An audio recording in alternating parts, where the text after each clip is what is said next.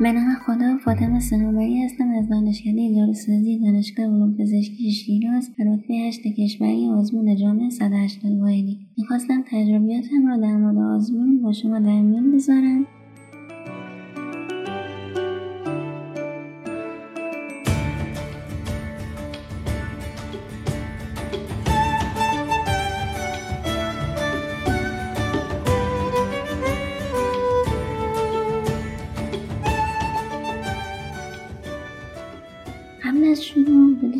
اشاره باید بکنم یکی اینکه هر فردی روش مطالعه خاص خودش رو داره و این مطالب صرفا تجربه من از آزمونه و روش مطالعه من. دوم اینکه من از ترم شیش یا ترم هفت بود که بعضی از منابع آزمون تهیه کردم و همزمان با تدریس اساتید یک نگاهی هم به این منابع مینداختم و این خیلی کمک کننده بود. اما اگه بخوام بگم که به طور جدی که برای آزمون شروع کردن از اواخر دیما و اوایل بهمن ماه بود. ترتیب مطالعه دروسم به این صورت بود که ترتیب اهمیت دروس از نظر من اول درس درمان شناسی است بعد فارماکولوژی pharmaceutics شیمی دارویی فارماکوگنوزی و شناسی اما الان از درس pharmaceutics شروع می‌کنم که توی آزمون 50 تا سوال ازش مطرح میشه. من بر من برای این درس کتاب مجموعه سوالات طبقه بندی شده pharmaceutics بود به علاوه ترجمه کتاب pharmaceutics Aulton و جزوه اساتید دانشکده خودم روش مطالعه به این صورت بود که اون یک ماه که برای آزمون فرصت داشتم اول نمونه سوالات هر مبحث رو میخوندم و اگه می‌دیدم جاییش رو مشکل دارم یا برام غیر قابل فهمه یا به کتاب pharmaceutics Aulton مراجعه می‌کردم به علاوه جزوی اساتید. مدت زمانی که طول کشید به تسلط برسم یک ماه بود.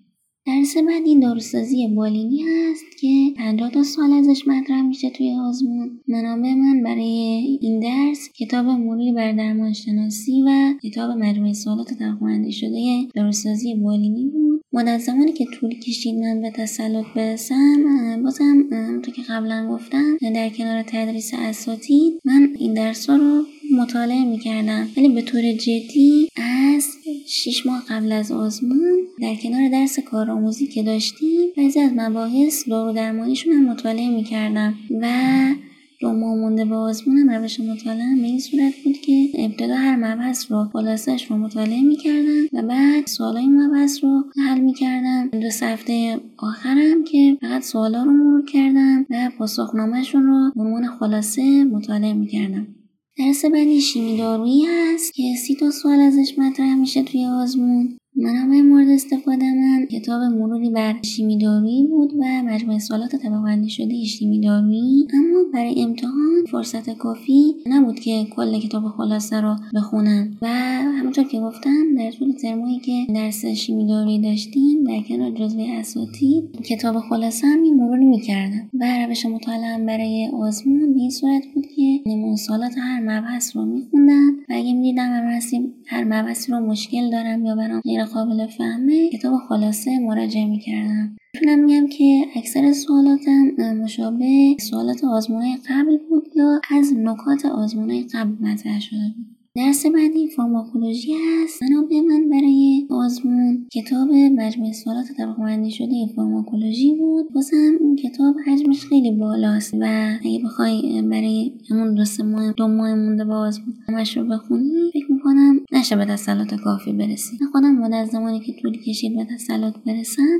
یک سال یک سال و نیم بود به خاطر اینکه در کنار تدریس اساتید این کتاب رو میخوندم. روش مطالعه برای آزمون به این صورت بود که بیشتر سوالات سالهای اخیر رو مطالعه کردم و من توصیه به بچه این هست که هر روز نکات فارماکولوژی رو به صورت فلش کارت مرور بکنن و می‌تونن مکانیسم دارو رو هم به صورت انیمیشن نگاه بکنن. اینجوری بیشتر توی ذهنشون میمونه.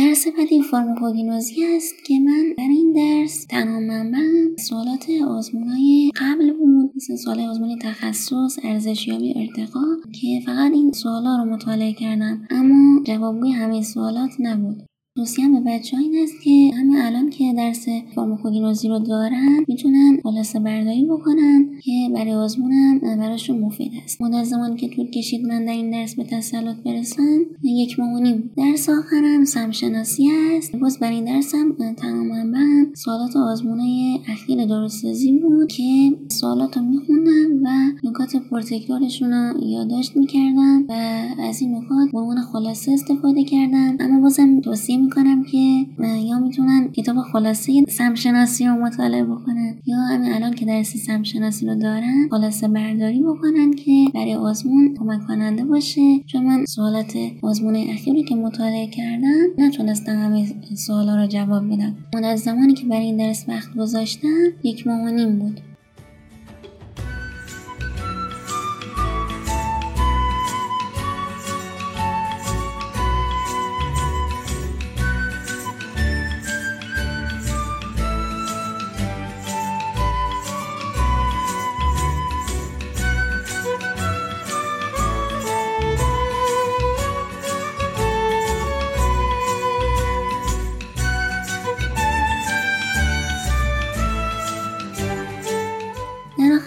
توصیه پایانی من به بچه ها اینه که همه درس ها رو مطالعه کنن و هیچ درسی رو برای آزمون حذف نکنن. تشکر می‌کنم از توجهتون.